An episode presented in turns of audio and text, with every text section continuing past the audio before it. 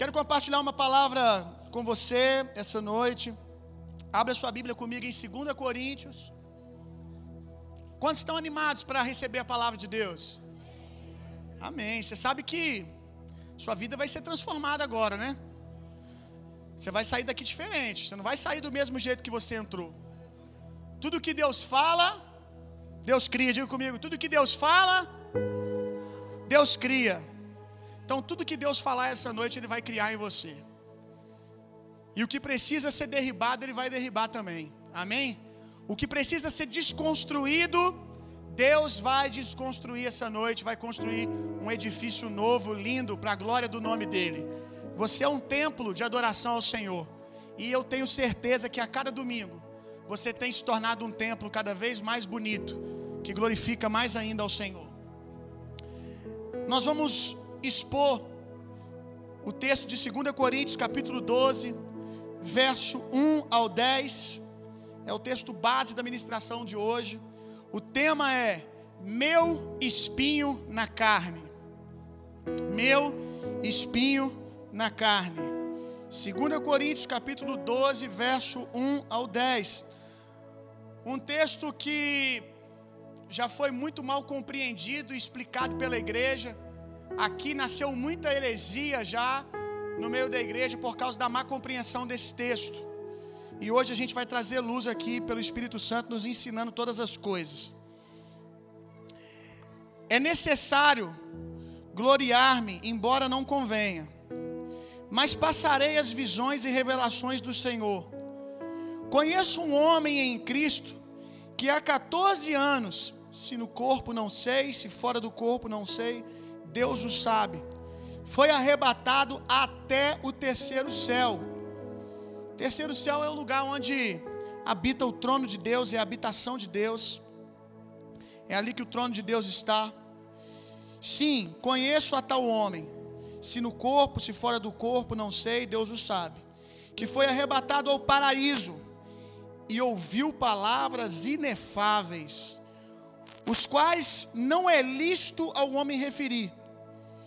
Desse tal me gloriarei, mas de me agloriarei, mas de mim mesmo não me gloriarei, senão nas minhas fraquezas. Pois se quiser gloriar-me, não serei insensato, porque direi a verdade. E é para que me não exaltasse demais, pela excelência das revelações, foi-me dado um espinho na carne, a saber, um mensageiro de Satanás para me esbofetear, a fim de que eu não me exalte demais, acerca do qual três vezes eu roguei ao Senhor que o afastasse de mim. Mas o Senhor me disse: A minha graça te basta, porque o meu poder se aperfeiçoa na fraqueza. Por isso, de boa, boa vontade, antes me gloriarei nas minhas fraquezas, a fim de que repouse sobre mim o poder de Cristo. Pelo que sinto prazer nas fraquezas, nas injúrias, nas necessidades, nas perseguições, nas angústias, nas angústias por amor de Cristo. Porque quando estou fraco, então é que sou forte. Eu quero ler o verso 10 de novo. Pelo que sinto prazer nas fraquezas, nas injúrias, nas necessidades, nas perseguições, nas angústias, por amor de Cristo. Porque quando estou fraco, então é que eu sou forte. Quero fazer uma pergunta e você responde aí no teu coração, na tua mente. Qual era o espinho na carne de Paulo? Qual era o espinho na carne de Paulo? Eu já ouvi muita gente dizer que era uma enfermidade, porque em um determinado momento, Paulo descreve nas Escrituras que estava com dificuldade de escrever de punho por causa de um problema na visão. Então, tem muita gente que diz que o espinho na carne que ele tinha era uma enfermidade. Já vi gente dizer que o espinho na carne que ele tinha era um lugar de intensas tentações na questão da sexualidade. Já ouvi até forçarem demais e dizer que o problema do apóstolo Paulo era uma questão de homossexualidade. Ele lutava muito contra isso. Esse era o espinho na carne de Paulo. Então, na grande maioria das vezes eu ouvi dentro desses dois lugares. Alguns dizendo que era uma enfermidade e outros relacionando a uma luta constante contra uma prática de pecado. Daqui a pouco você vai descobrir o que, que era o espinho na carne de Paulo. E eu quero que, se a palavra de Deus mostrar para você que você estava errado, você abra a mão do velho e pegue o novo. Amém? Não sou eu que vou tentar te convencer de nada. Eu vou ler as escrituras. Se as escrituras te convencerem, ainda que você pensou a vida inteira que era uma enfermidade, ainda que você pensou a vida inteira que era um pecado, ah, pastor, mas eu já estou tanto tempo pensando assim, eu vou ter que admitir que eu preguei errado uma vez, que eu preguei errado duas vezes. É melhor você admitir que você pregou errado duas do que pegar pregar a terceira. Amém? Então, se a palavra te convencer, se arrependa e diga: Não, agora eu entendi, eu vou pregar o que as Escrituras estão dizendo. Amém? Mas eu quero começar, logo dos primeiros versículos, o apóstolo Paulo, ele fala de um homem que foi até o terceiro céu. Todos os teólogos concordam que Paulo está falando dele mesmo. Ele está falando dele mesmo. Que ele teve uma experiência de ser arrebatado e ir até o terceiro céu. Uau! Eu já tive muita experiência com Deus, muitas experiências lindas, que se eu te contar algumas você vai falar: "Nossa, que lindo, que loucura". Você também já teve muita experiência com Deus, que se você me contar, talvez eu vou ficar de boca aberta. Mas olha essa experiência do apóstolo Paulo. Ele foi até o terceiro céu. E ele diz que ouviu revelações que não cabe ser mencionado no meio dos homens. Se a revelação que o apóstolo Paulo já nos ensinou nos chocou, que foi a graça de Deus, imagina o que ele ouviu e não contou. Já parou para pensar isso? Se o que ele nos conta, que é o que está escrito, a gente já fica assim, uau! A experiência desse cara é incrível. A história do apóstolo Paulo é muito linda. Se o que ele nos contou já deixa a gente de boca aberta, imagina o que ele não contou. A gente tem uma ideia ali no livro de Hebreus. Eu não posso afirmar, e nenhum teólogo pode, que foi o apóstolo Paulo que escreveu o livro de Hebreus, mas a grande maioria dos estudiosos da palavra acreditam que foi o apóstolo Paulo. Há uma minoria, bem pequena, que acredita que foi Barnabé que escreveu. Uma minoria, um pequeno grupo, mas a grande maioria percebe identidade do apóstolo Paulo no livro de Hebreus. E no livro de Hebreus, o escritor do livro de Hebreus, ele diz que ele queria falar sobre coisas profundas, coisas profundas, mas a igreja não estava preparada para ouvir. Ele diz que ele queria compartilhar coisas sólidas para a igreja, mas a igreja era muito imatura, porque ela, ela precisava do leitinho, do beabá da fé. E ele dá uma pista, e a gente lê no livro de Hebreus, a gente entende que ele ia falar sobre segredos de Melquisedeque. E quando você começa a estudar o livro de Hebreus e dá uma olhadinha em Melquisedeque, você pira. Era uma loucura aquilo ali.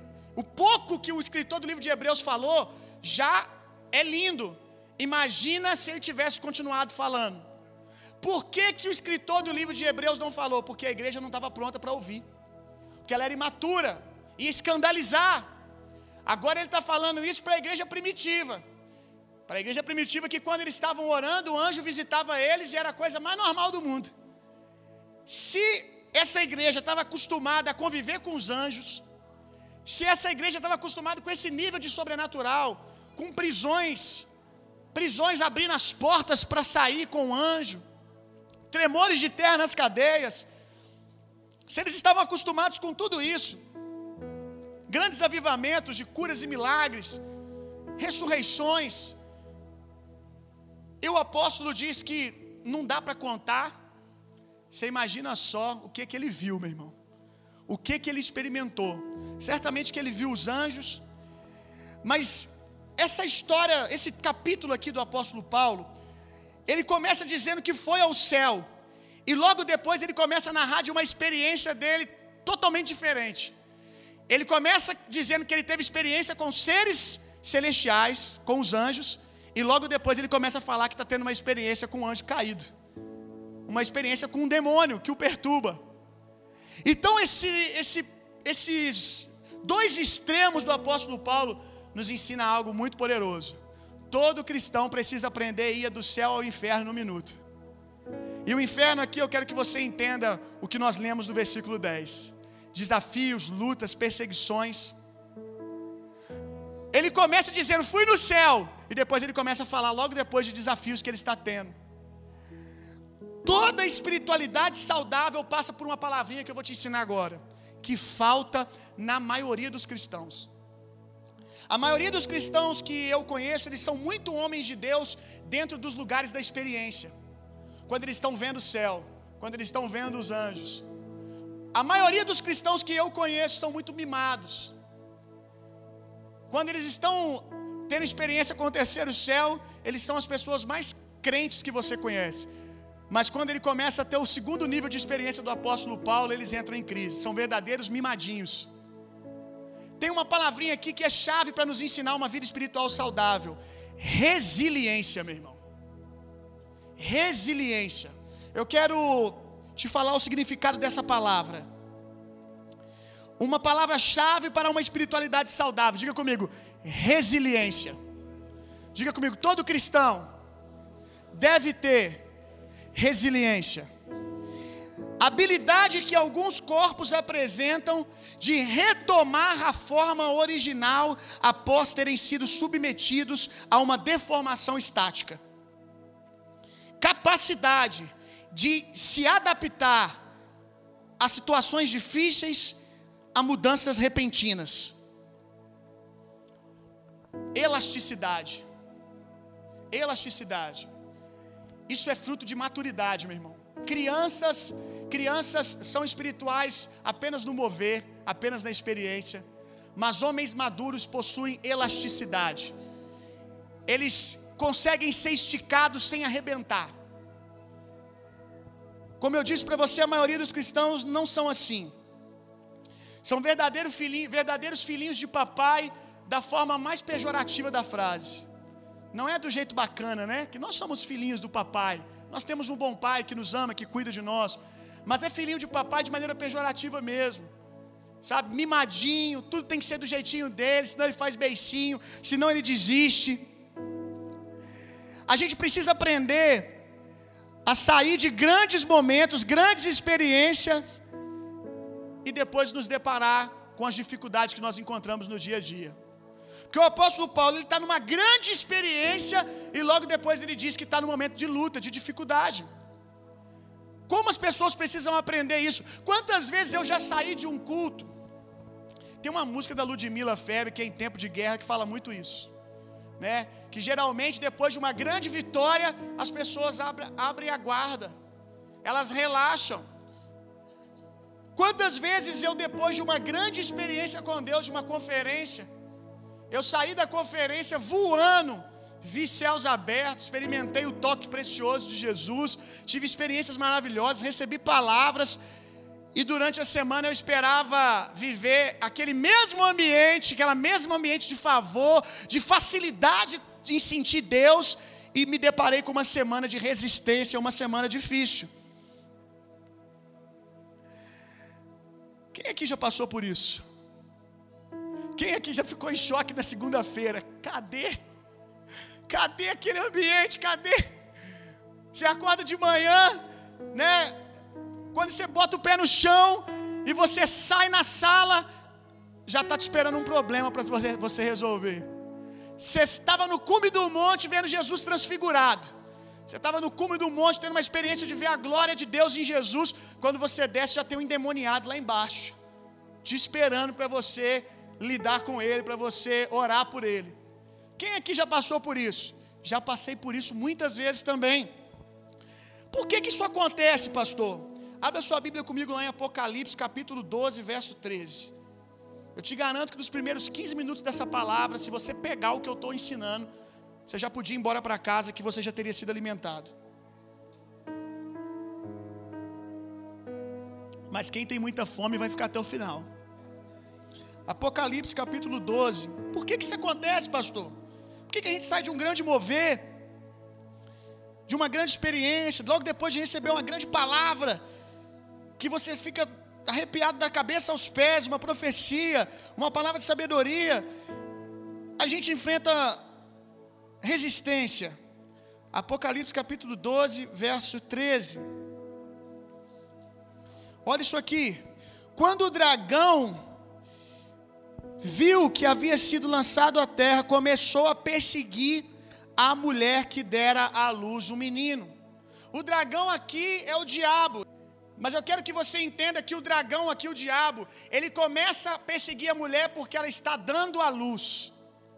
Aprenda uma coisa, meu irmão. Quando uma mulher começa a dar a luz, dá para saber. Esses dias agora, a nossa irmã Amanda, ela foi para o hospital, ela teve o TEL de parto normal. E por que, que ela foi para o hospital? Porque começou a ver as dores de parto, contrações. Como que o Moisés sabia que o TEL estava chegando?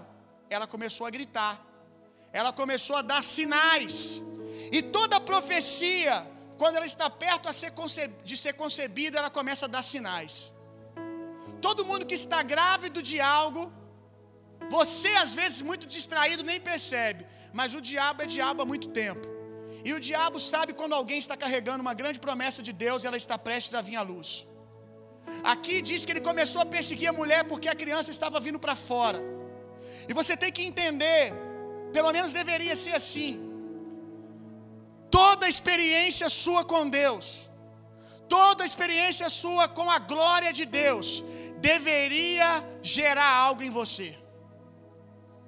Todo encontro seu com a glória de Deus deveria gerar algo em você. Há poucos dias, na nossa conferência, o Vitor pregou sobre o cabode e sobre o doxa de Deus. O cabode é o peso da glória, é a experiência, é quando nós sentimos Deus no ambiente, quando nós experimentamos o toque do fogo de Deus. E o doxa é a opinião de Deus. A gente tem que aprender que toda vez que a gente recebe o cabode, a gente está sendo habilitado para viver o doxa, para viver a opinião, para ser transformado pela palavra, para andar segundo a mente de Cristo, para andar como Cristo anda. Aí depois que você recebe o doxa, vem um cabode de novo. Porque a palavra de Deus, a opinião de Deus, sempre vai gerar a glória de Deus. É o que a Bíblia diz, de glória em glória. É um fluxo perfeito. Quantos estão entendendo? O doxa, a opinião de Deus, quando você praticar a opinião de Deus, a, o, do, o, quando você opiniar. Ih, tem que orar em línguas aqui. Quando você praticar o doxa de Deus, o cabode vai vir. Por quê? Porque sinais acompanham aqueles que creem. Quando você vive o doxa, o cabode vem. Quando o cabode vem, é para você viver mais do doxa. Quantos entenderam isso? Toda experiência sua com Deus tem que gerar algo em você. Não pode ser um parquinho de diversões espirituais. Não pode ser um parquinho de diversão espiritual. Que você vem aqui, você chora, você baba, você ora em línguas, você sente isso, sente aquilo. Mas na segunda-feira, o Deus do domingo não é o mesmo. Na segunda-feira você não quer saber a opinião de Deus mais, você só quis o cabode. Quantos estão entendendo? Então, toda vez que eu me deito com Deus, toda vez que eu tenho uma intimidade com Deus, Ele planta algo em mim. Por isso que depois de uma grande conferência, depois de um culto comum aqui na igreja, que você pegou a palavra de Deus, agarrou ela no seu coração, chega durante a semana e começa a vir resistência, porque o dragão viu que você está prestes a conceber e ele vai começar a perseguir você. Todo mundo que está grávido de um avivamento, como o apóstolo Paulo, vai ser perseguido, meu irmão. Vai ser perseguido. Mas a boa notícia, você tem que aprender, sabe? Você tem que aprender a aprender com tudo. A ver o diabo pregando para você. Quando os ataques do diabo começam a se intensificar, você é um filho de Deus, você manifesta o fruto da, da graça de Deus, justiça, santificação. Você está andando em linha com a justiça de Cristo, está tudo ok, está tudo bem, e você está debaixo de ataque do diabo. O diabo está pregando para você, ele está pregando para você. Ele está dizendo para você: você está prestes a dar a luz. O problema é que a maioria larga, larga o processo. E qual é a tentativa do dragão? A tentativa do dragão, a tentativa do diabo é de fazer gerar um aborto, fazer com que você desista, para que você desista do que você recebeu no domingo, daquilo que você tem recebido do Senhor. Você não precisa de muita fé quando está recebendo a palavra durante a experiência, gente.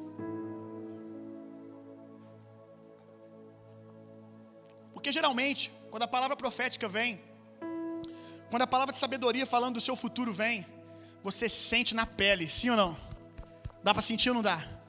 Tem gente que o coração queima, tem gente que treme, tem gente que não consegue ficar de pé e cai.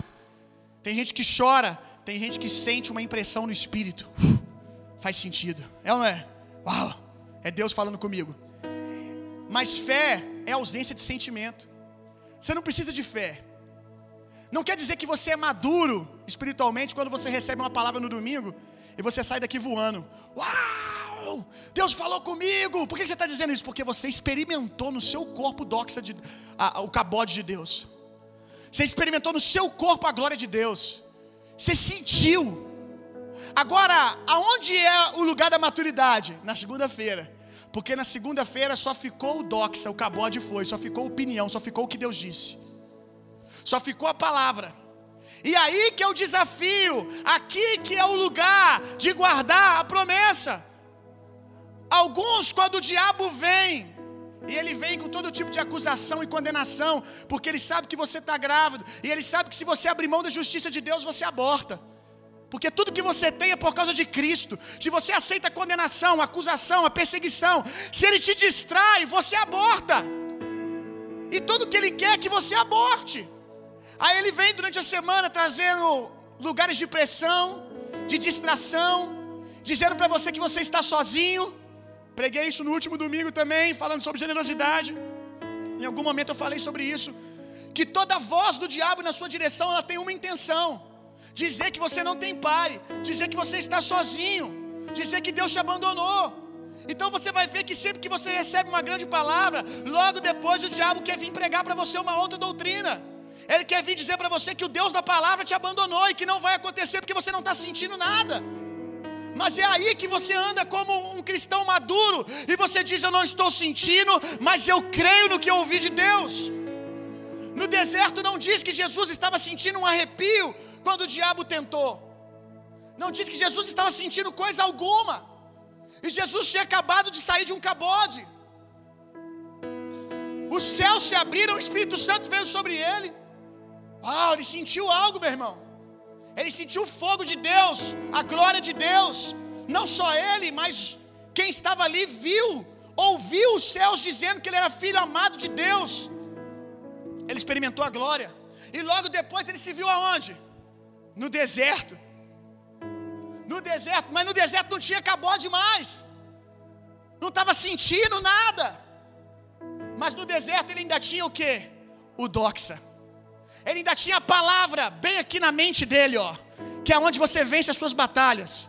Bem aqui ele tinha na mente dele: Eu sou filho amado de Deus. Satanás, o dragão, viu que ele estava grávido de algo, meu irmão. Que algo era esse? A Bíblia diz que, que Jesus, quando saiu do deserto, ele saiu curando, ele saiu expelindo demônios, ele saiu desfazendo as obras do diabo. Então o diabo foi lá para poder tentar Jesus, foi para poder tentar Jesus dizendo: não é bem assim. Você está sozinho aqui, você está abandonado, você está com fome. Foi tentar Jesus, foi tentar o quê? O que ele estava tentando? Que Jesus desistisse, que Jesus não passasse para o outro lado, que Jesus não botasse essa criança para fora. Jesus, está com fome. Diz para que essas pedras se transformem em pão. Ei, Satanás, eu já entendi o que você quer me dizer. Você quer dizer que eu estou sozinho, né? Nem só de pão viverá o homem, mas de toda a palavra que sai da boca de Deus. Ele não diz eu estou sentindo Deus. Não, não, não. Eu estou ficando com a palavra de Deus. E a palavra que Deus disse é: Satanás, eu me alimento disso. É isso que ele está falando. Satanás, eu me alimento não de milagres, não de experiências. Eu não me alimento só do cabode. Eu não me alimento só das experiências, dos toques. Eu me alimento da opinião de Deus, da palavra de Deus. Tá muito fresco para mim. Eu posso não estar sentindo Deus no meu corpo agora, mas Ele é real para mim. Nem só de pão viverá o homem, mas de toda a palavra que sai da boca de Deus. E o que que saiu da boca de Deus? O que que saiu da boca de Deus? Doxa, opinião, palavra. Tu és meu filho amado, em quem eu tenho prazer.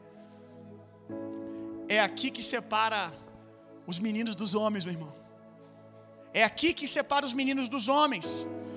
Se você aprende a guardar o que você recebeu e crer quando você não está sentindo nada. Você precisa de fé. Será que você precisa de fé, meu irmão? Quando a experiência acaba? Sim. É tudo que você tem, meu irmão, uma convicção naquilo que Deus disse. O apóstolo Paulo ele diz algo também. Eu não me glorio nas revelações. Muito sábio isso. Ele está nos ensinando uma coisa. Eu não me apoio nas experiências. Tanto não me apoio que ele nem quis dizer que foi ele. Ele está nos ensinando algo. Eu não me apoio nas experiências. Se eu for me gloriar em algo, eu vou me gloriar em Cristo. Eu não vou me gloriar na experiência, porque a experiência passa. Cristo é o meu fundamento. E como a gente precisa aprender isso? Eu preciso me gloriar, eu preciso me apoiar em Jesus. Porque ainda que a experiência passa, Jesus continua vivo. Amém? Amém. Glória a Deus. Algumas coisas que o apóstolo Paulo diz, eu quero trazer algum, algumas traduções aqui no original para você. Vamos começar a falar do espinho agora. Um mensageiro do diabo. A palavra aqui, mensageiro, é ângelos, que no caso do contexto é um anjo caído. Por que, que ele recebeu, que foi posto na cola dele, um anjo caído, gente, espizinhando ele? Ele diz: por causa da excelência das revelações. E se tinha um cara que tinha revelação de Deus, era esse homem aqui. E qual eram as revelações do apóstolo Paulo, gente? Qual era? O que, que ele pregava? Em, em que palavra se resumia a mensagem de Paulo? Graça. Por que, que o diabo perseguia ele constantemente? Por causa da excelência das revelações. Qual revelação? A graça de Deus. Porque o diabo sabe quanto que essa palavra é poderosa, meu irmão. O como que essa palavra liberta os homens, meu irmão. O como essa palavra transforma os homens. E você já deve ter percebido que quanto mais você vive a graça de Deus, mais oposição você enfrenta. E muitas vezes, como o apóstolo Paulo enfrentou das pessoas. A gente vai falar disso daqui a pouco. O diabo colocou uma resistência, meu irmão. O diabo colocou uma resistência para que o apóstolo Paulo não avançasse com a pregação da graça de Deus, porque sabia o quanto que essa palavra é poderosa. Ele colocou uma resistência para que o apóstolo Paulo não avançasse na pregação da graça de Deus, na pregação do evangelho. Agora Paulo nos ensina algo. Romanos 28, 28 diz que todas as coisas cooperam para o bem daqueles que amam a Deus, que são chamados segundo o seu propósito. Todas as coisas, é todas mesmo. Qualquer coisa, Romanos 8, 28 está nos ensinando que qualquer coisa Deus pode usar para nos ensinar. Tem uma frase que eu sempre digo que não interessa o que aconteceu na sua vida, ou foi Deus que fez, ou Deus vai usar ao seu favor. Isso é uma boa notícia. Ou foi Deus que fez, ou Deus vai usar ao seu favor. Nem tudo é Deus que faz. Muitas coisas é fruto da nossa ignorância. Muitas coisas é ataque do diabo. Mas Deus pode usar tudo isso ao nosso favor. O apóstolo Paulo, ele anda na revelação de Romanos 8, 28. Porque ele tem uma habilidade de aprender com tudo, inclusive com o diabo, como eu disse, né? Entender que os ataques do diabo, os ataques do diabo, muitas vezes é Deus pregando para você. Você pode olhar a perseguição do diabo e falar assim: é, o negócio está chegando mesmo, tá para acontecer, porque o diabo não me deixa em paz. Eu sei que ele é um desocupado, né? Mas não tanto assim. Se ele está me enchendo a paciência dia e noite, é porque ele já viu que eu estou prestes a dar luz a algo grande. E tudo que é fruto de uma intimidade minha com Deus tem um poder: desfazer as obras do diabo e glorificar quem Deus é. Então o diabo vai te perseguir para que você não dê a luz a isso. Então o apóstolo Paulo ele anda nessa revelação de Romanos 8, 28, porque ele diz, ele consegue entender que essa perseguição do diabo tem um benefício. Ele aprendeu isso com o Senhor. Qual o benefício? O diabo me persegue por causa da excelência das minhas revelações. Mas a notícia boa é que isso impede que eu me ensoberbeça. Isso impede que eu cresça demais. Isso me impede de perder o meu senso de realidade. E como que as pessoas precisam ter senso de realidade? A palavra esbofetear, como ele diz que foi dado a um anjo, né, foi, foi posto sobre ele, foi posto nele um espinho da carne, um mensageiro de Satanás para, para o esbofetear. Esbofetear aqui é muito interessante, porque esbofetear não é que era um demônio fugilista, um demônio lutador de Muay Thai, lutador de boxe, que ficava dando soco nele. Esbofetear aqui no original é dar um tapa na face em humilhação. Esbofetear é bater em alguém com o outro lado da mão. Isso aqui, sabe? Quando o, o, os antigos faziam para humilhar o outro, pá! Não é para doer no corpo, é para doer na alma, né? Um tapa, um tapa no rosto, não é para desmaiar o cara. Depende de quem vai dar. Também, né? Porque aqueles caras do UFC lá, meu Deus, cara. O tapa daquele cara, o Bruce daqui, se o Bruce me der um tapa com o outro lado da mão, é coma. Vou precisar que a igreja vai lá orar por mim. Porque os caras têm a mão pesada, mas agora, no normal, um tapa, um tapa com as costas da mão, é para quê? Para humilhar. Não é para destruir o físico, é para destruir a alma. É para humilhar. Então, qual era a intenção desse mensageiro de Satanás? Humilhar o apóstolo Paulo. E o apóstolo Paulo poderia ter visto isso como algo horrível, mas ele aprendeu a ver que nisso era uma boa notícia. Eu nunca vou gloriar-me em mim mesmo. Isso me impede de me ensoberbecer. Esse espinho na carne de Paulo impedia Paulo de perder o senso de realidade, sua sanidade diante de tantas revelações. E como eu conheço gente que perdeu a sanidade diante de grandes revelações. Eu conheço gente que teve experiências com Deus, que por falta de um senso de realidade, por falta de entender que tudo é Cristo, perderam a sua sanidade espiritual. E muitas vezes até mental, e se ensoberbecem, começam a olhar as pessoas de cima para baixo, porque Deus as usa, porque Deus cura por meio da vida delas, porque Deus toca pessoas por meio delas. E esse espinho na carne era para que o apóstolo Paulo se mantesse são, porque o nível de revelação era muito grande. Então, esse espinho na carne sempre lembrava para ele: você é homem, você é um vaso de barro carregando uma glória eterna. O que era o espinho na carne de Paulo? Espinho no original. O sentido é de uma farpa mesmo, no dedo. Como incomoda, né, gente? Ter uma farpinha no dedo, né? Não mata a gente, mas incomoda demais. Não é? Às vezes você tá com uma farpinha no dedo e você se distrai trabalhando, até parece que ela não tá ali, mas de repente você mexe o dedo de alguma maneira e você, ó, oh, tá aqui ainda. Tem hora que você acha que você já tirou, mas ficou um pedacinho e do nada você sente dor. Então, o espinho na carne de Paulo era, era como essa farpinha que de tempo em tempo voltava a doer, mostrando para Paulo a sua fragilidade o quanto ele dependia de Deus, o quanto ele carecia da graça de Deus, que por mais que Deus usava ele de maneira extraordinária, a farpinha vinha e ele se lembrava o quão humano que ele era, o quanto que ele precisava da graça de Deus. localizava ele, mostrava para ele que por mais que Deus curasse por meio dele, ele ainda era um vaso de barro. Localizava ele, colocava ele no lugar certo.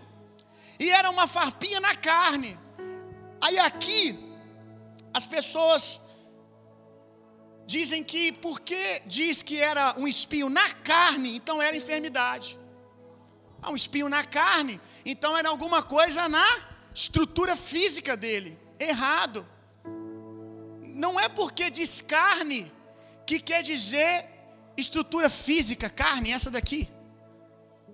A palavra carne no grego, ela também quer dizer personalidade, eu, o ser do homem.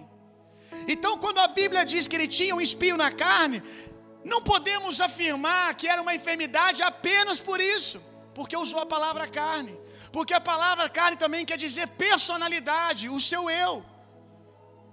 Pode-se afirmar, e a gente vai afirmar daqui a pouco com o amparo da palavra de Deus, que esse espinho era algo no ser de Paulo, não na sua carne física, na sua personalidade.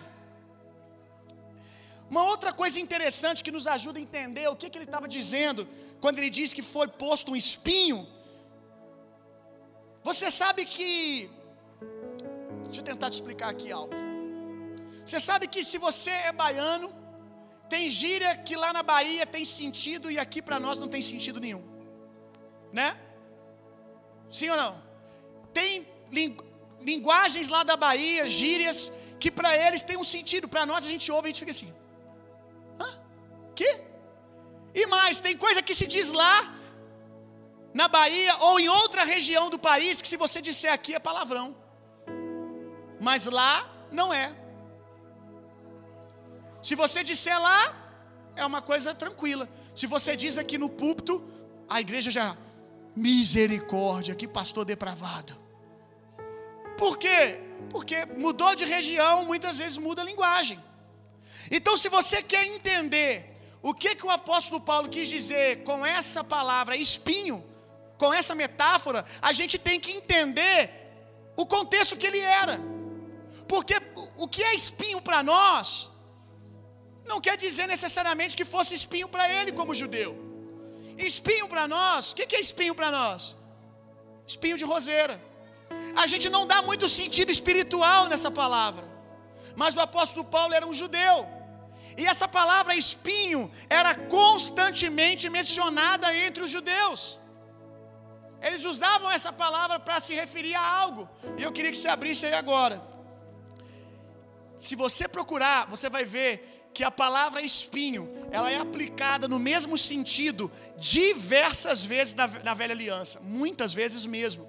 É só você colocar assim lá no Google, versículo sobre espinho. Você vai ver que na grande maioria das vezes o sentido é esse que eu vou apresentar para você aqui agora. Ezequiel 28, verso 24.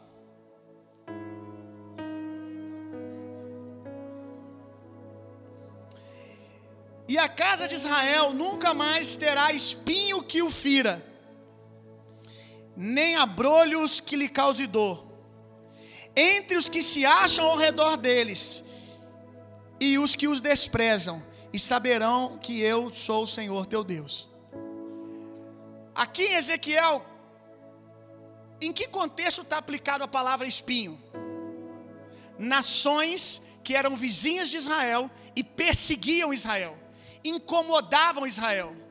Então, espinho para o judeu era uma outra pessoa. Espinho para o judeu era um grupo de pessoas, era uma pessoa que ficava incomodando, espizinhando.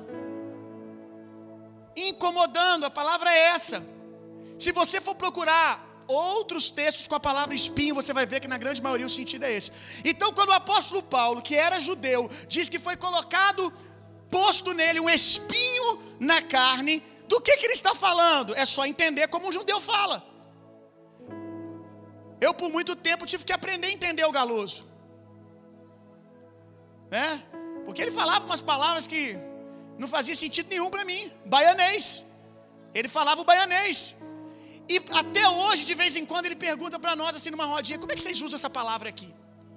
Eu fui uma época, eu fui uma época na região nordeste do país, em Aracaju, E rapaz, pensa num lugar que as pessoas têm umas palavras estranhas. Meu Deus, eu vou falar uma aqui que para você não tem sentido nenhum. Eu fui falar isso lá eles falaram comigo que era palavrão. Estopou balaio. Estou falando em línguas não, gente. É uma palavra lá. Estopou balaio. Canso mariano. Eles chamam um ao outro de canso mariano. Ô seu canso mariano, filho do cranco. Canso mariano é cancerígeno. Olha que coisa estranha, meu irmão. Que coisa pesada. E a gente fala lá, eu ouvindo eles, não tem sentido nenhum. Estopou balaio, eu não sei nem o que é até hoje, não sei. Não sei, eu estou repetindo aqui, mas se tem alguém de Aracaju ouvindo, está me julgando. Você que, por favor, está ouvindo essa mensagem no Spotify, estenda a graça para nós. Acabamos de te xingar e não sabemos o que a gente disse. Mas olha essa palavra, não tem sentido nenhum. Mas para eles tem. Se tivesse escrito na Bíblia essa palavra, se eu quisesse saber o sentido, eu ia ter que perguntar alguém lá de Aracaju. Diz aí o que, que é isso aí, o que, que é estopou balaio. E eles falaram para mim várias recomendações, pastor, não fale isso, viu? Não, e eu estou aqui agora falando no púlpito, misericórdia. E tinha, eu lembro que eu mandei uma lista, né, Galo? Eu mandei uma lista de mais de 10 palavras que não tinha sentido nenhum. Parecia oração em línguas do Satanás. Porque a, a maioria era palavrão. Não tinha sentido nenhum para mim. Se eu quiser saber o que, que eles querem dizer, eu tenho que perguntar para alguém lá, tem que traduzir. Então, querido, se a gente quer saber o que, que o apóstolo Paulo está dizendo, a gente tem que entender como um judeu fala, como um judeu pensa. Se você quiser descobrir qual que é o espinho na carne de Paulo, você não tem que sair lendo um monte de capítulo por aí. Você tem que aprender que na hermenêutica você só vai procurar outros capítulos, outros versículos, se o próprio texto não se explicar. Mas é incrível o quão óbvio que é esse texto, o quão na cara está o qual que é o espinho na carne de Paulo, e a gente tem tantas explicações como essas que eu ouvi, tão distante do que realmente é. A gente aprende a ler a Bíblia pela ótica dos outros, né? Se alguém leu pra gente daquele jeito, toda vez que a gente vai ler, a gente não consegue mais ver o que está escrito. A gente só vê o que o outro está dizendo, o que o outro disse. Abre lá no 2 Coríntios, de novo, e vamos ler o que o apóstolo diz sobre o espinho na carne dele.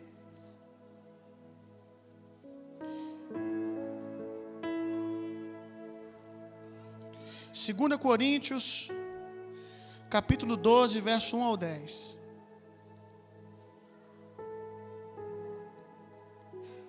Vem comigo aqui. No verso dez. Olha o que, que ele diz no verso 10. Por isso, vamos ler o verso 9 primeiro? Mas ele me disse, o Senhor disse para ele: Paulo, a minha graça te basta, pois o meu poder se aperfeiçoa na sua fraqueza. Portanto, me gloriarei ainda mais alegremente em minhas fraquezas, para que o poder de Cristo repouse em mim. Por isso, por amor de Cristo, regozijo nas minhas fraquezas. Qual era a fraqueza de Paulo? Qual era o espinho? Qual era a fragilidade? Era uma enfermidade? Era um pecado? Não, gente, ele vai dizer. Qual o nosso problema lendo a Bíblia, gente? Ele vai dizer. Ele acabou de dizer: ainda mais alegremente em minhas fraquezas, para que o poder de Cristo repouse em mim. Por isso, por amor de Cristo, regozijo nas minhas fraquezas. Ponto ou vírgula? Que está aí. Vírgula. Ele vai continuar falando do assunto. Nas nos insultos, nas necessidades, nas perseguições, nas angústias. Qual era o sofrimento de Paulo? Qual era o espinho na carne de Paulo? Angústias, sofrimentos, perseguições, todas essas ele está falando referente à pregação do Evangelho, porque o capítulo 12 faz parte do capítulo 11. Nós, sabia, nós sabemos que não tinha capítulo. Colocaram-se para melhor, melhorar o nosso entendimento, mas às vezes complica. O capítulo 11 está dentro do capítulo, o capítulo 12 está junto com o capítulo 11. É uma carta só. Vamos lá no capítulo 11. Volta um capítulo aí. Vai comigo no verso 21. Ele está falando da mesma coisa. Na verdade, ele está começando o assunto.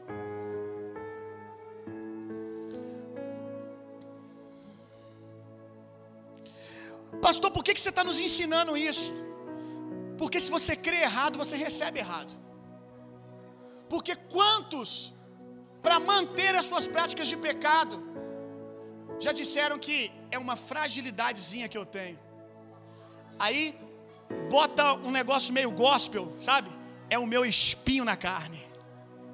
Eu trato a minha mulher desse jeito porque é o meu espinho na carne. Eu trato as pessoas desse jeito porque é o meu espinho na carne.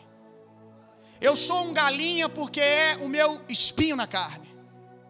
Eu sei que cada um de vocês tem um lugar aonde vocês sofrem mais tentações. Eu sei que cada um de vocês tem um lugar de maior desafio e cada um tem o seu. Mas isso não é espinho na carne. Porque o espinho na carne de Paulo, ele orou três vezes, Deus disse: Não vou tirar. A minha graça te basta. Então, se você diz que essas coisas são espinhos na carne, você está dizendo para mim que você ora, ora, ora e Deus não tira. Ou seja, você está botando a culpa em Deus. Eu sou assim porque eu oro e Deus não me responde, não porque eu não me converto. Quantos entenderam o que eu disse, gente? Eu sou assim porque eu já orei três, quatro, cinco. Ainda, ainda, ainda diz a graça de Deus me basta. Ainda quer usar a graça de Deus para te permitir viver uma vida de pecado, quando a graça é o poder para que você viva longe do pecado. Mas eu orei três, eu orei quatro, aí você fala para os seus amigos: Não, mas isso aí já não tem jeito, não. Já jejuei, já orei, é meu espinho na carne. Não, isso aí não resolve com jejum. Isso aí resolve com conversão.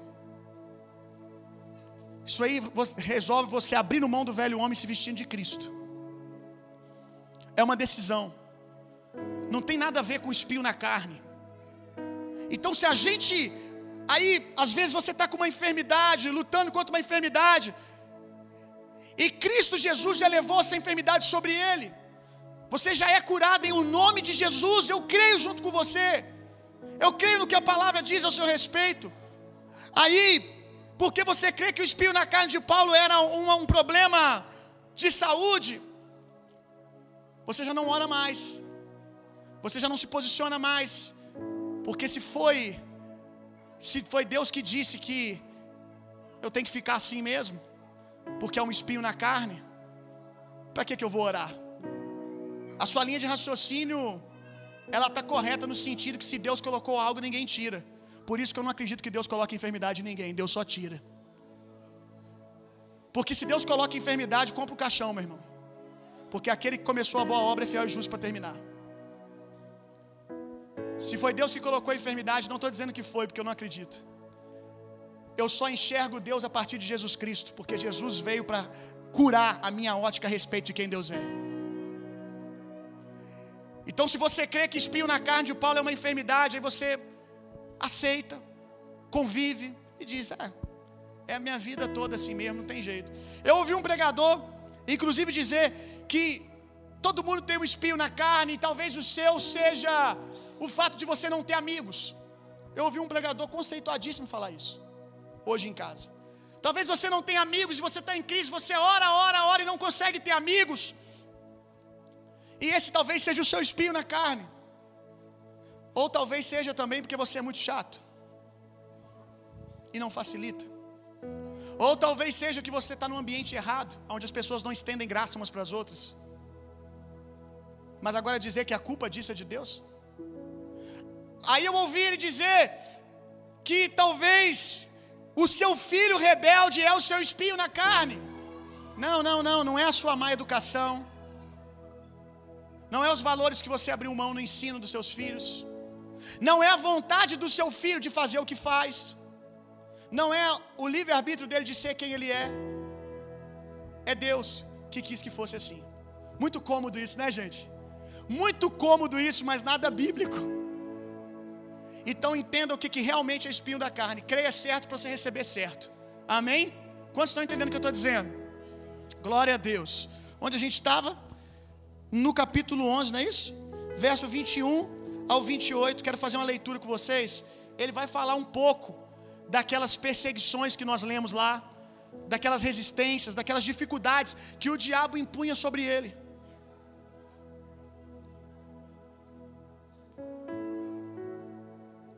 Para minha vergonha, admito que fomos fracos demais para isso. Naquilo em que todos os outros se atrevem a gloriar-se, falo como insensato. Eu também me atrevo. São eles hebreus? Eu também. São israelitas? Eu também. São descendentes de Abraão? Eu também. São eles servos de Cristo? Estou fora de mim para falar essas coisas. Olha isso aqui. Eu dei, eu dei essa ênfase para você entender o clima da parada aqui. Ele está dizendo: Eu estou transtornado. Sabe quando você está fora de você? Que você não, não, não, você não, não se responsabiliza pelas suas palavras? É o que está acontecendo aqui agora. Por que, que ele está fazendo isso? Quem que é a igreja? Quem, quem são os corintos? É uma igreja.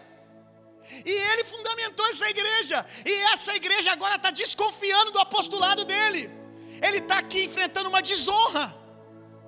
Ele está dizendo aqui: aqueles apóstolos lá, vocês aceitam.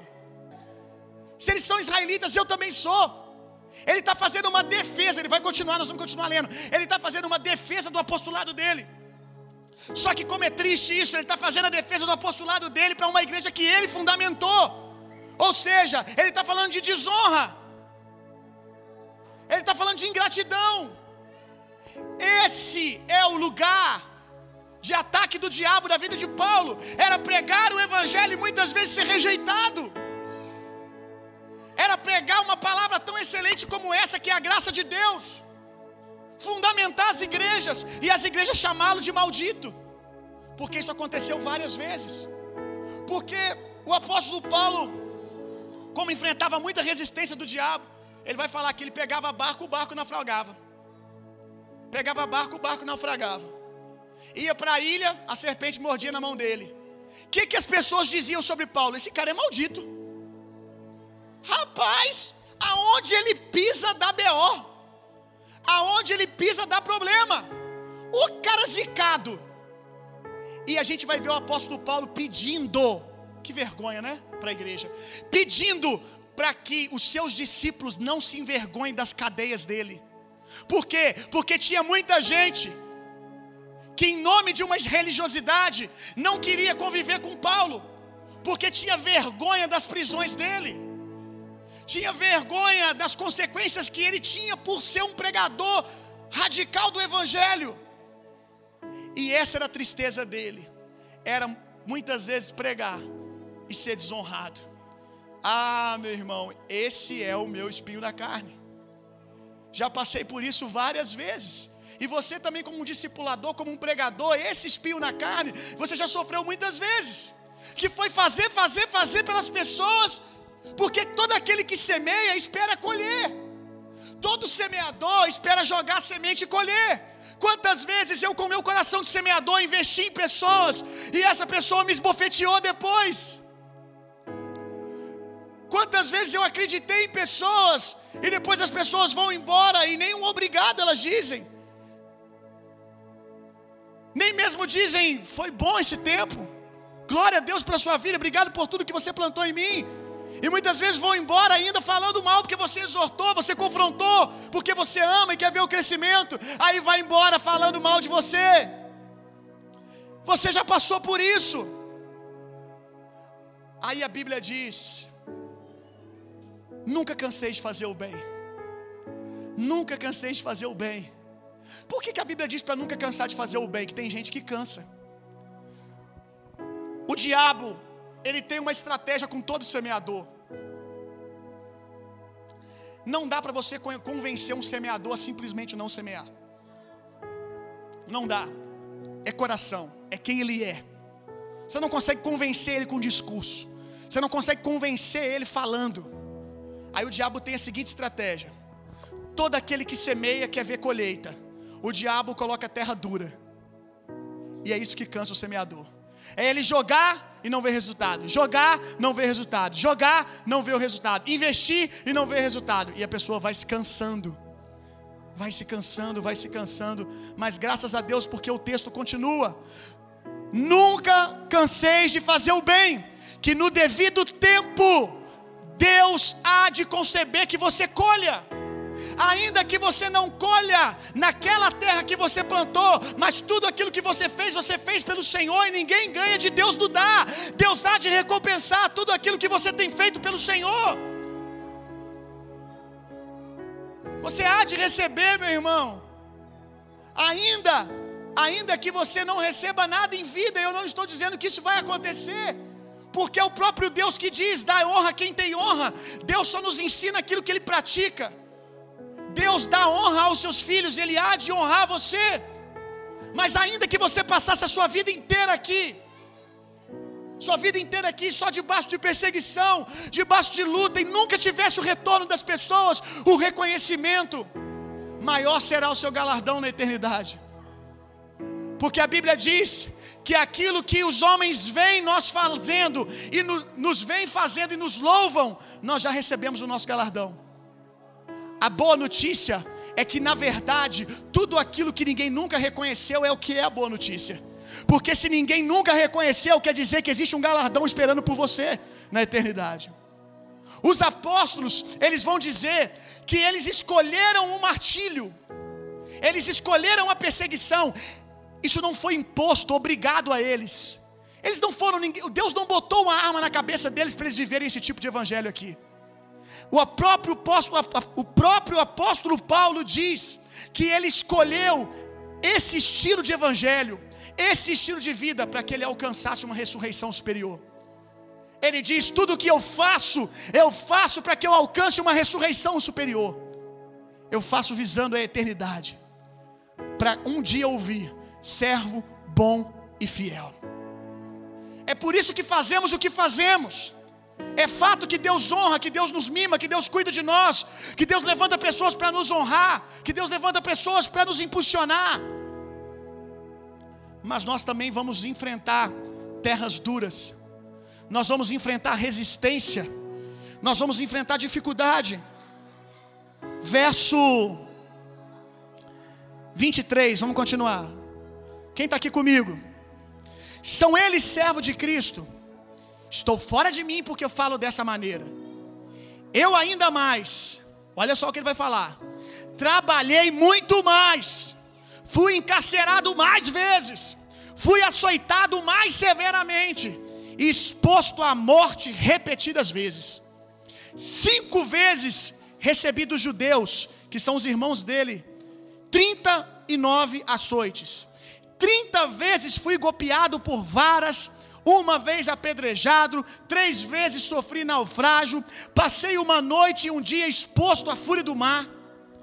Estive continuamente viajando de uma parte a outra. Enfrentei perigos nos rios, perigos de assaltantes, perigos de maus compatriotas, perigo dos gentios, que é quem ele pregava o evangelho. Perigo dos gentios, perigos na cidade, perigos no deserto, perigos no mar, perigo dos falsos irmãos quem ele tinha como irmão, como a igreja de Corinto, o perseguindo. Trabalhei arduamente, muitas vezes fiquei sem dormir, passei fome e sede, muitas vezes fiquei em jejum, suportei frio, suportei a nudez. Além disso, enfrento diariamente uma pressão interior, e vou falar dela daqui a pouco. Além disso, enfrento diariamente uma pressão interior, a saber, a minha preocupação com todas as igrejas. Esse é o espinho na carne de Paulo. Esse é o espinho, essa é a resistência que ele enfrentava na pregação do Evangelho. E isso aqui foi uma escolha dele. Esse é o tipo de sofrimento que eu acredito, sabia? Eu, particularmente, não acredito que Deus tem prazer na enfermidade dos irmãos, que Deus sai por aí colocando enfermidade nas pessoas que Deus sai daí roubando o carro das pessoas, né? A pessoa tem o carro roubado, ah, foi Deus que fez isso. Deus está sem o que fazer para ficar roubando o carro agora, né? Deus está fazendo as obras do diabo. Eu sei que Deus usa ao nosso favor. Deus usa ao nosso favor, nos abençoa de alguma maneira no meio da história. Deus me colocou aqui nesse hospital para pregar o evangelho. Não, Deus poderia ter dito para você isso é enfermidade. Deus não precisa colocar uma enfermidade em você para isso. Deus não precisa colocar uma enfermidade para você pregar o evangelho. Pastor, mas quando eu fiquei internado, eu ganhei a ala inteira. Glória a Deus, você é um bom cristão. Você é um homem de Deus, você é uma mulher de Deus. Você trouxe luz no meio das trevas. Romanos 8, 28 foi bem aplicado. Você aproveitou e pregou o evangelho.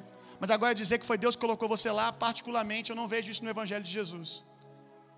Eu não consigo achar isso no evangelho de Jesus. Então, meu querido, entenda de uma vez por todas que se existe um sofrimento para um cristão, é por ser um cristão. Se existe um sofrimento para a igreja, é por ser um cristão, um filho de Deus, por andar na terra como um pequeno Cristo. Aí nós seremos perseguidos. Seremos perseguidos porque somos cristãos, como você no seu ambiente de trabalho. Quando alguém chega para você e fala assim: Isso aqui é ilegal, isso aqui é ilegal, mas eu queria que você fizesse, ninguém vai ficar sabendo, e assim você vai manter o seu emprego. Aí você, muito obrigado por todo o tempo que eu trabalhei aqui, foi muito bom, foi benção caminhar com você, mas se eu realmente tiver que cometer esse crime para permanecer aqui, eu estou saindo. Esse é o sofrimento de um cristão, viver a vida de Cristo. Ponto. Amém? Quantos entenderam? Vamos continuar? Dentre todos os sofrimentos de Paulo, a gente está terminando aqui agora. Dentre todos os sofrimentos de Paulo, eu quero destacar dois para o ensino dessa noite. Primeiro, lidar com o seu passado. Como devia ser difícil, né, gente? Lidar com um passado igual ao de Paulo. E é um lugar de fragilidade de muitos cristãos. Porque se tem uma coisa que o diabo é muito bom em fazer, é passar, passar filme antigo. Eu costumo dizer que se o diabo tivesse uma profissão, se ele tivesse uma empresa, seria uma locadora. Seria uma locadora, mas não ia ter nenhum filme lançamento. Só filme antigo, só vintage. Só filme do que você fez há 10, 15 anos atrás. Se tem uma coisa que o diabo gosta é quando a gente está vivendo o presente de Deus, é nos mostrar o nosso passado. Mas a boa notícia é que se a graça de Deus fosse suficiente para Paulo lidar com esse conflito interior, quanto mais para você, que não tem o passado que o apóstolo Paulo tinha. Qual era o nível de passado do apóstolo Paulo? É saber que hoje os irmãos que, que ele deseja que sejam salvos, ele assassinou lá atrás. É saber que hoje aqueles que ele prega a palavra e ama, um dia ele perseguiu e lançou dentro dos coliseus, dentro dos estádios, para serem mortos, triturados por leões. É aqui, essa igreja, a qual ele diz que toma a noite dele de preocupação, que eles sejam aperfeiçoados no Senhor. Essa mesma igreja é a igreja que ele, junto com outros soldados, perseguia e colocava em estacas para queimar durante a noite. Imagina o tipo de sono que o apóstolo Paulo teria se não fosse a justiça de Cristo. Teria se não fosse ter uma mente, uma mente protegida. Como devia ser difícil a noite para o apóstolo Paulo, como seria impossível se não fosse a graça de Deus, uma consciência de justiça. Você acha que o diabo fazia com Paulo diferente do que faz contigo? É só eu que muitas vezes sou perturbado pelo diabo me apresentando quem eu fui um dia, e geralmente quando nós estamos prestes a viver algo grande, aí ele falou: você não pode acessar esse presente de Deus, você não pode acessar isso. Por quê? Porque você era assim. Olha o que você fez com alguém, olha como você feriu alguém, olha como você entristeceu alguém, olha como você foi inimigo de Deus.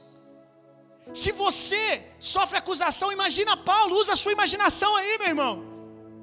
Você acha que o diabo deixava de ser diabo na vida de Paulo? Você acha que o diabo pegava leve com ele?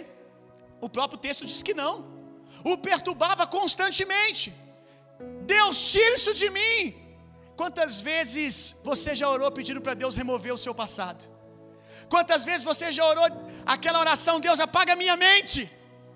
Quem aqui, num ápice de oração, no ápice, tendo uma experiência no altar de Deus, já gritou: Deus, eu queria tanto esquecer literalmente quem eu fui. Levanta a mão.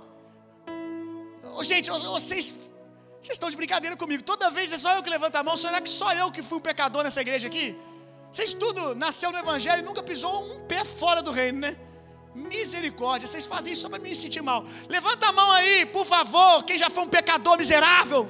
Ah, graças a Deus, aleluia. Chega, eu estava sozinho. Quem aqui já orou, como eu falei? Deus, eu queria tanto esquecer, nunca mais lembrar, literalmente, das coisas que eu fiz, das coisas que eu pratiquei. A maioria de vocês levantou a mão. A maioria de vocês passou por isso. Deus, tira de mim essa memória ruim. Tira de mim quem eu fui. Deixa eu te ensinar uma coisa. Deus não faz isso. Deus não faz isso. Deus faz algo melhor. Deus faz algo melhor. Deus não tira a sua mente, Deus te dá a mente dele. Deus não tira da sua mente quem você foi. Porque isso eu aprendi com a Débora que é a sua maca. Amém? Você precisa ter o orgulho de carregar a sua, sua maca aonde você se deitou um dia, para todo mundo poder ver quão glorioso é o ministério de Jesus. Uau, ele estava deitado ali. Olha quem ele é agora. Olha o que Deus fez. Se você não tiver uma maca nas mãos, se você não tiver a memória do seu passado, como Deus vai ser glorificado, meu irmão? Romanos 8, 28. Deus está usando isso a favor do reino. Se aconteceu, que o nome de Deus seja glorificado. Então Deus não apaga a sua mente, Deus não apaga as memórias ruins. Deus tira o veneno, e daqui a pouco eu vou falar disso. Deus tira o veneno, mas as memórias estão lá. Deus faz algo melhor, Deus te dá a mente dele, que se chama graça. Deus te dá os pensamentos dele, Deus te dá o que ele pensa ao seu respeito. Eu que sei os pensamentos que tenho sobre vós, pensamentos de paz e não de mal, para dar o fim que vocês desejam. O apóstolo Paulo, Deus tira de mim todas essas memórias que o diabo fica me espizinhando, me acusando. Não, Paulo, a minha graça te basta. Creia menos em quem você foi e creia no que eu te tornei. Creia menos do que os outros dizem sobre você, creia menos do que o diabo diz sobre você e se apegue à palavra de Deus. Você precisa se apropriar da justiça de Deus, meu irmão que toda vez que o diabo vier até você, ele te encontre revestido pela coraça da justiça. Eu já vi muitos cristãos chegar num culto como esse, gente, eu vou pregar sobre a armadura de Efésios, e a gente faz aquele efeito pirotécnico bacana. A gente vira para a igreja e fala: agora todo mundo aí de pé, vamos colocar as nossas armaduras, aleluia, glórias a Deus. Aí chega no capacete, irmãos, todo mundo junto agora. Aí fica aquela coisa bonita no domingo, toda a igreja de pé. Pegue o seu capacete. Tem uns irmãos que entram no personagem. Até chegar no capacete, eles estão aqui, ó. Eles estão aqui, ó. Quando é da espada, então os irmãos. Shh, tem uns que demoram uma hora para tirar a espada para falar que é maior que a do irmão. Shh. É a espada da palavra. Cheio. Aleluia. Aí chega na hora, couraça da justiça. Irmão, amarra para mim aqui, irmão. Não tem problema. Não tem problema a gente fazer o teatro para talvez nos ajudar a entender, né? Didaticamente onde fica cada coisa, não tem problema. Só que isso não tem poder se você não pegar com o coração. Isso não tem poder se você não crê e não tem entendimento do que está falando. Não adianta você falar, ó, oh, saí do culto com a minha armadura, minha coraça da justiça, aleluia. E alguém chega e pergunta: o que é coraça da justiça? É um negócio elmo de gladiador? Não, não, não, não, não, não, não, não tem poder. O poder não é, não está em você sair daqui se sentindo gladiador. Está em você sair daqui crendo na palavra, entendendo o que, que é justiça, por que está no coração. Porque é aqui que o diabo quer nos acusar, é aqui que ele quer nos condenar. Aí a Bíblia fala: couraça da justiça. Eu estou protegido por 2 Coríntios 5:21. Aquele que não conheceu o pecado, Deus já o fez pecado por nós, para que nele eu fosse feito justiça de Deus. Meu coração está protegido com essa verdade. O diabo não pode me acusar, nenhuma acusação há para aqueles que estão em Cristo Jesus. Ponto. Aí sim, aí tem poder. Aí com teatro ou sem teatro fica bom o negócio. Mas fica mais bonito que o teatrinho. Vamos ter que fazer aqui semana que vem. Prepara, vou pregar Efésios 6 e nós vamos fazer o teatrinho final, hein? Quero ver só a espada gigante aí. Se não crer, se não entender, não tem poder. Por isso, meu irmão, nós precisamos guardar o nosso coração com essa palavra de justiça. Aí você consegue ter boa noite de sono. Se o apóstolo Paulo não tivesse com essa armadura, o diabo ganharia o coração dele. Mas estava protegido. Porque se tinha alguém que tinha um passado, era o apóstolo Paulo. Mas os pensamentos de Deus te bastam, Paulo. Se apegue ao que Deus diz. Se apegue à graça de Deus. Diga para quem está do seu lado: a graça de Deus basta para você.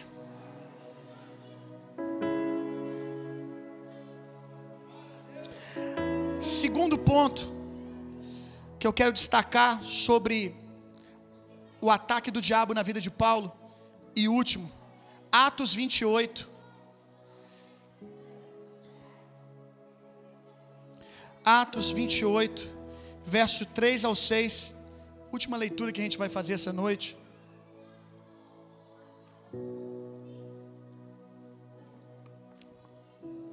Paulo estava numa ilha, Paulo juntou um monte de gravetos, quando os colocava no fogo, uma víbora fugindo do calor, prendeu-se a sua mão, picou o apóstolo Paulo. Quando os habitantes da ilha viram a cobra agarrada na mão de Paulo, disseram uns aos outros: Certamente, olha isso aqui, esse homem é um assassino, pois tendo escapado do mar, a justiça não lhe permite viver. Está amaldiçoado. Olha esse cara. Mas Paulo, sacudindo a cobra no fogo, não sofreu mal nenhum. Eles, porém, esperavam que ele começasse a inchar, ou que caísse morto de repente. Mas tendo esperado muito tempo e vendo que nada de estranho lhe sucedia, mudaram de ideia. Diga comigo, mudaram de ideia.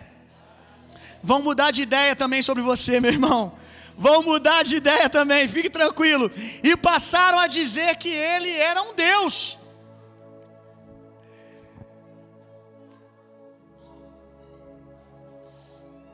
Aleluia. A maioria das vezes que as pessoas ensinam sobre esse texto, elas usam esse texto para falar sobre nós podemos pegar em serpentes e escorpiões, né? E não sermos atingidos. De fato, o texto pode ser aplicado aqui de maneira correta. Mas eu quero hoje aplicar esse texto numa outra ótica. Algo interessante que eu reparei nesse texto é que quando o apóstolo Paulo está aqui sobre mais uma resistência do diabo, né? Está pregando o evangelho, fazendo uma fogueirinha, vem a serpente do Satanás e morde na mão dele. Quando ele sofre essa resistência, a gente vê que a serpente pica ele, mas ele não morre. Ele sacode a serpente e joga no fogo. De fato, se cumpriu o que a palavra diz, que serpentes e escorpiões nós vamos poder pegar, pisar e não seremos atingidos por veneno nenhum. Mas você já se perguntou se doeu? O texto não diz que não doeu. O texto diz que ele não morreu. Quando ele foi picado, você acha que por que, ele sacudiu? Hein? Quando você está ali de boa, como é que você sabe que alguma coisa picou em você? Por quê? Dói. Aquele impacto. Ele estava ali, sacudiu e jogou fora. Por que ele sacudiu? Porque doeu. O veneno não matou, mas doeu. Você tem que aprender, meu irmão, que todos esses espinhos, todas essas serpentes que se levantam contra você, ainda que doa, não tem poder para matar você. Mas ninguém está dizendo que não dói. Sofrer perseguição, meu irmão, dos irmãos dói. Sofrer desonra de quem você investiu dói. Sim ou não? Ser açoitado pelo evangelho dói. Ser incompreendido pelas pessoas que você ama dói. Mas dor passa. Dor é só na hora. Não tem o poder de matar você. O que você não pode fazer, meu irmão, aliás, o que você não pode deixar é que os espinhos que o diabo levanta contra você tenha poder para te envenenar. E como eu conheço pessoas que lidaram com os espinhos que estão na caminhada do evangelho, lidaram com as serpentes do caminho e deixaram ser envenenadas por elas. E hoje se tornaram espinhos para os outros. Só eu que conheço gente assim? Conheço inúmeros ministros que são o que são hoje, porque não souberam lidar com as serpentes, não souberam lançar as serpentes no fogo, na justiça de Deus, amém? Não souberam sacudir as serpentes e jogá-las para o fogo, deixaram que o veneno as consumisse. Todo espinho que o diabo levanta para você no caminho, na sua caminhada, no seu ministério, tem um objetivo: não é apenas incomodar você, não é apenas espizinhar você, é envenenar você. É fazer com que você receba o espinho hoje, seja envenenado e se torne um espinho para o outro amanhã. Proteja o seu coração. Todo espinho no caminho quer ser uma semente para fazer do seu coração um ninho de raízes de amargura. Todo espinho no caminho tem um veneno, como uma semente, para se tornar uma raiz de amargura no teu coração. Como que eu resolvo todos esses ataques, pastor, que eu estou sofrendo, a ingratidão das pessoas? Como que eu lido com tudo isso e não me enveneno? Aprenda com o apóstolo Paulo, lance no fogo. Entrega para Deus, que é fogo consumidor, meu irmão. Diz para ele: Você é minha justiça, Deus. A minha a tua graça me basta. Ter você confiando em mim, ter você concordando comigo, ter você acreditando em mim é o suficiente. Esse é o combustível que eu preciso. É bom você ter as pessoas acreditando em você. É bom, é muito gostoso. Você vai experimentar isso na sua caminhada também. Mas você também tem que aprender a caminhar na escassez. Quando ninguém acredita. E muitas vezes o problema é que ninguém nunca chega a acreditar. Porque nem você conseguiu acreditar no tempo que tinha que acreditar. Quando estava prestes a conceber, você mesmo desistiu daquilo que Deus estava construindo. As pessoas não sabem o que você ouviu, elas não viram o que você viu. Você é o maior responsável pela palavra que Deus te deu, meu irmão. As pessoas vão começar a ver quando começar a florescer. Aí elas vão dizer: "Glória a Deus". E muitas vezes as mesmas pessoas que te chamou de maldito. As mesmas pessoas que por estarem num lugar de incompreensão, sabe que eu já percebi que muitas vezes não é nem por maldade. Alguns têm malícia, têm maldade. Mas eu já vi muita gente que é por simples ignorância, incompreensão. Elas estão observando e elas querem falar alguma coisa, porque o, povo gosta de dar, uma opinião para tudo. E num lugar de incompreensão elas falam besteira. Quantas vezes pessoas já me procuraram dois, três anos depois e pastor, eu falei algo, eu queria dizer para você que eu me arrependo do que eu disse. Eu não tinha conseguido ver como você está vendo. Eu não vi as coisas como você viu. Eu não estava no lugar que você estava. Eu não compreendi como você compreendeu, pastor. Eu sempre digo, eu sei. Eu sei disso. A responsabilidade de compreender, a responsabilidade é minha que recebeu a palavra. Se torne um guardião, meu irmão, das palavras que você recebeu. Se torne um guardião, meu irmão, das palavras que você recebeu. Não espere as pessoas, meu irmão. A graça de Deus é suficiente. As pessoas virão e elas vão mudar de ideia. Elas vão mudar de ideia sobre o seu casamento. Elas vão mudar ideia de ideia sobre a sua faculdade. Elas vão mudar de ideia sobre o seu ministério. elas vão mudar de ideia sobre você.